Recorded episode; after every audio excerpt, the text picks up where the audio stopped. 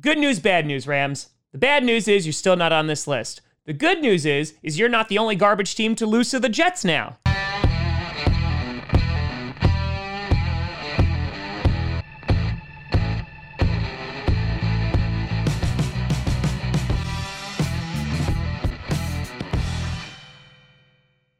Grossi Posse Packer Nation. Welcome to another episode of Podcast, the podcast where you don't have to be a Packers fan, but it sure does help. I'm your host, Tom. My internet is out, so after I'm done editing this, I have to run over to Papa Grossi's house to upload it to make sure it gets out today, and this is a nightmare. Thanks for rising, Grossi. And today, we're going to be breaking down the Week 17 Power Rankings. Oh, yes. Oh, yes. The final week of the regular season is upon us. And while there may be tears shed, the glory of the playoffs are upon us. Before we get to that, to do a big shout and thank you to some brand new patrons. First, we got Joshua Iacoviello, and then we have Nick Fowl upgrading his subscription, and he will be featured in the credits. A big shout out and thank you to you both. So, heading in to the final week, it seems that the playoff picture is getting at least a little bit clearer. Not for the NFC East, but they're never on this list, so that's irrelevant. The number one seed was clinched by the Kansas City Chiefs with a win over the Falcons. The number one seed over in the NFC is still up for grabs and will come down to the final week. And over in the AFC, there's going to be a battle of 10 and 5 teams trying to get their way in, while in the NFC, yeah, you're having a bunch of teams just limp in there at the sixth and seventh spot. So, with that being said, let's get down to it. Our top 10. Number 10, still staying on this list. I got the Tennessee Titans. Now, uh, before we get into the Titans, I want to do an honorable mention to the Miami Dolphins. Able to come away with the win, a lot of it because the Raiders had terrible game management. But a big shout out to Ryan Fitzpatrick, who made the throw of the year with his head literally turned around like an owl and was just like, yeah, screw it. Someone will catch that ball. So big shout out to them. They didn't make the list, but you know, I feel like the Dolphins should have been mentioned. But the Tennessee Titans got dismantled on Sunday night football by the Green Bay Packers.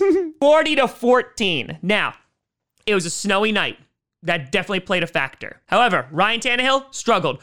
To be fair, the Green Bay defense also made his life a living hell, constantly getting pressure. Derrick Henry was held under 100 yards to 98 yards. Receivers could not get open, they couldn't get out of their routes and this was just a bad game for the Titans. Now, the reason why they're still on this list is because I'm not going to overreact here. The Titans have had a problem with consistency this year, but I still think that they are a good football team heading into the playoffs and a team that honestly I don't know if I would want to play. And the Titans have control of their own destiny. If they're able to beat the Texans, they're able to win their division and they're able to get a home game. So while it is an ugly loss of right this second, I still think the Titans are a pretty darn good football team, at least on the offensive side of the ball. That defense is uh Yeah, that defense is bad. Number 9, you got the Indianapolis Colts, another AFC South team.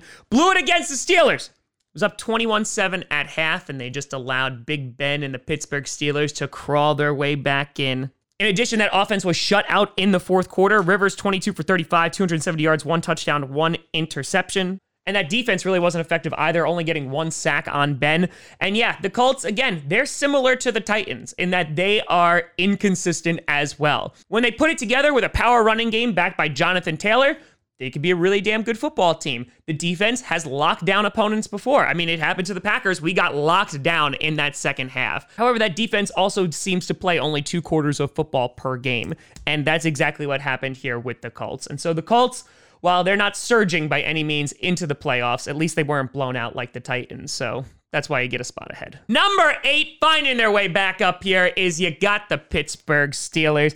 Clinched the AFC North after a comeback win against the Colts. Ben 34 for 49, 342 yards, and three touchdowns. Really no run game still to speak of, though James Conner was effective in the pass game and he was able to get a touchdown on the ground. That is a cause for concern. What isn't a cause for a concern is Juju Smith Schuster finally stopped dancing and was able to get 9 for 96 and one touchdown. Diontae Johnson, 8 for 75 for one touchdown, and they needed this.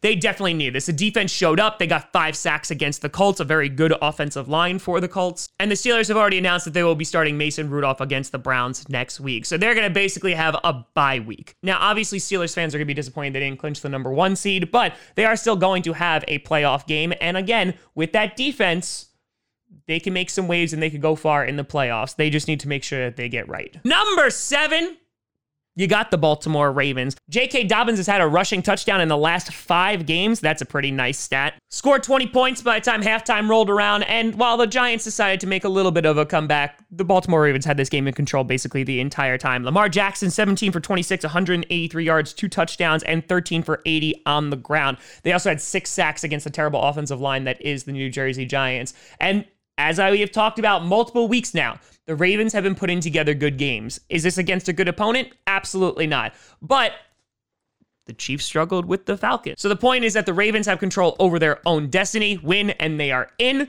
And the Ravens, with their skill set, if that defense can continue playing at a high level, watch out. Number six, you got the Tampa Bay Buccaneers. Oh, God. Pure domination of the Lions. 47 to 7. And with that, Tom Brady not only broke the franchise record for most touchdowns by a Buccaneer QB, which is just funny, but they also clinched a playoff berth. And so they look to lock up the number five seed with a win over the Falcons next week. But in this game against Detroit, oh God, this was over real, real quick. Brady, 22 for 27, 348 yards, and four touchdowns. It was 34 nothing at halftime, people. The game was so bad that Blaine Gabbert even came in and scored two touchdowns. Yeah, the Lions are really that bad at this point. Mike Evans, 10 for 181 yards and two touchdowns, had an amazing day. And the Buccaneers, like, is this the Buccaneers team we're going to see in the playoffs? Because if it is, it's going to be really difficult to beat them. It looks like they're going to clinch the number five seed, meaning that they are going to go on the road and play whoever comes on top of the garbage heap that is the NFC East, which will be a very, very winnable game. And they might be taking a trip to Lambeau Field. Now, Brady does have experience, obviously, in the cold, but the Buccaneers as a whole, that might be at a disadvantage for them. So if the Buccaneers are able to take this momentum into the playoffs, yeah, that's going to be scary. Number five, you got the Seattle Seahawks, a gritty win, gritty win against the LA Rams, clinched their division. Their defense played also pretty darn well. Wilson, 20 for 32, 225 yards, one touchdown, also a touchdown on the ground. And it, and it wasn't the prettiest of games, but they were able to close it out at the very end. Obviously, Jared Goff broke his finger, so that helped the Seahawks. And the Seahawks are heading into week 17 with an outside shot at getting the number one seed, though it is decently unlikely. And while the Seahawks' main storyline this year has been how good that offense has been, their defense has been doing pretty darn well over the past few weeks. They're getting some more balance there, they're getting after the quarterback, etc. And there's a good shot that they actually wind up hosting the Rams for the wild card round if the Rams are to make it in. So Russell Wilson and the Seahawks keep on rolling, and let's see how far they can go. Number four, you got the New Orleans Saints, and he's just on here just because of Alvin Kamara, because good God, 155 rushing yards and six, should have been seven touchdowns. Six. I was thinking about putting you at number nine just because I went against Alvin Kamara in my fantasy playoffs, and that was over before it really began. And while this was a dominant performance by Alvin Kamara, it got a little bit close in the third quarter. I mean, Cousins still threw three touchdowns on them. And Brees struggled on Christmas 19 for 26, 311 yards, zero touchdowns, and two interceptions. So there is that overwhelming concern of okay, Drew Brees did not look good again. What do we do about that? And on top of that, that defense, who has been pretty darn stingy all year, hasn't looked good over the past few weeks. Now, the Saints have enough offensive firepower to be successful in the playoffs. They're most likely still going to clinch the number two seed, meaning that the only time that they would have to go on the road is if it was the NFC Championship game against the Green Bay Packers. I think the Saints still have a good shot at making the Super Bowl, but they definitely have some vulnerabilities. Number three, you got the Green Bay Packers. Yeah, Remember all that talk about not being good against winning teams? That shut you up real quick. Domination of the Tennessee Titans. Shut them out in the first quarter, shut them out in the fourth quarter. Defense played incredible, held Derrick Henry to under 100 yards, gave Ryan Tannehill fits, and it was a glorious thing to see. Oh, yeah, and on the offense, it was incredible. This was the A.J. Dillon coming out party. 21 carries, 124 yards, two touchdowns. Davante Adams continued his tear and destruction of the league. 11 receptions for 142 yards and three touchdowns. Rodgers, 21 for 25, 231 yards, four touchdowns, and an interception. This was was a complete and total game by the Green Bay Packers, something that they have been lacking. And again, it just shows the importance of Lambeau Field in December slash January. If the Packers wind up clinching next week, they will be my Super Bowl favorites. And that has nothing to do with the obvious bias that is all around you. That has to do with there is true home field advantage in this league, and Lambeau Field is one of those places. Considering the teams that are making the playoffs, like the Saints, like the Buccaneers, I love the Packers' chances at home. And so the Green Bay Packers are one win away from getting that, and oh boy, it's a beautiful thing. Number two, you got the Kansas City Chiefs. Able to come away with the win, able to clinch the first overall seed. That's what's important at the end of the day. Taking a look at some of the other stuff, they struggled against the Falcons. This was a weird ass game. Their offense was shut out in the first and third quarter by the Falcons. Mahomes, 24 for 44, 278 yards, two touchdowns, and an interception. Sammy Watkins even had an interception. Kelce came up clutch again with 98 yards and one touchdown. And, you know, the defense, they were able to get four sacks against the non existent offensive line of the Atlanta Falcons. And like I said, they got the W. That's all that matters.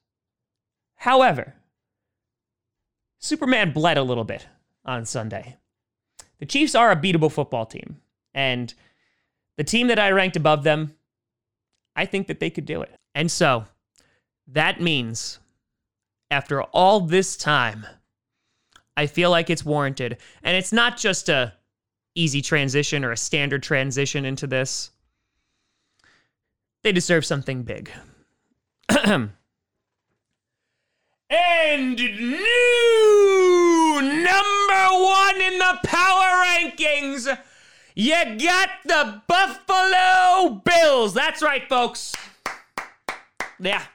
That's it. Listen, even if they aren't the best team in the league, they they swept the Patriots, okay? They literally put the nail in the coffin of the New England Patriots. And for that, we got to give him props. Winning 38 to 9 over the Patriots, 24 points in the first half. Allen played like his pants were on fire. 27 for 36, 320 yards, and four touchdowns. Stefon Diggs, nine catches, 145 yards, and three touchdowns. Yeah, the Patriots could not do a thing, whether it's Jarrett Stidham or whether it was Cam Newton who gets dressed in 10 minutes. Nope. The Bills have been playing some really damn good football. And this was against a divisional opponent who the Patriots have given fits to opponents this year. Obviously, they're not as consistent or great as they were in previous seasons, but this is still an accomplishment. I think the Bills right now are the hottest team heading into the playoffs. And right now, Bills, you deserve this number one spot. So, congratulations. Go jump through a table, you crazy sons of guns. But let me know what you think down in the comments below. How do you see this ranking out? Should the Packers have been number one? I thought about it. I thought about it, but it's okay. A Super Bowl title will be better. Let me know what you think down in the comments below. You can always send me at TomGrossiComedy.com or at at all social media. See down below. Check out podcasts on SoundCloud, iTunes, Google Play Music, Spotify, and of course YouTube. And a big shout and thank you to all the patrons over at patreon.com slash TomGrossiComedy and the YouTube members. But thank you so much for watching. I'm Tom Grossi. And as always, Go Pack Go.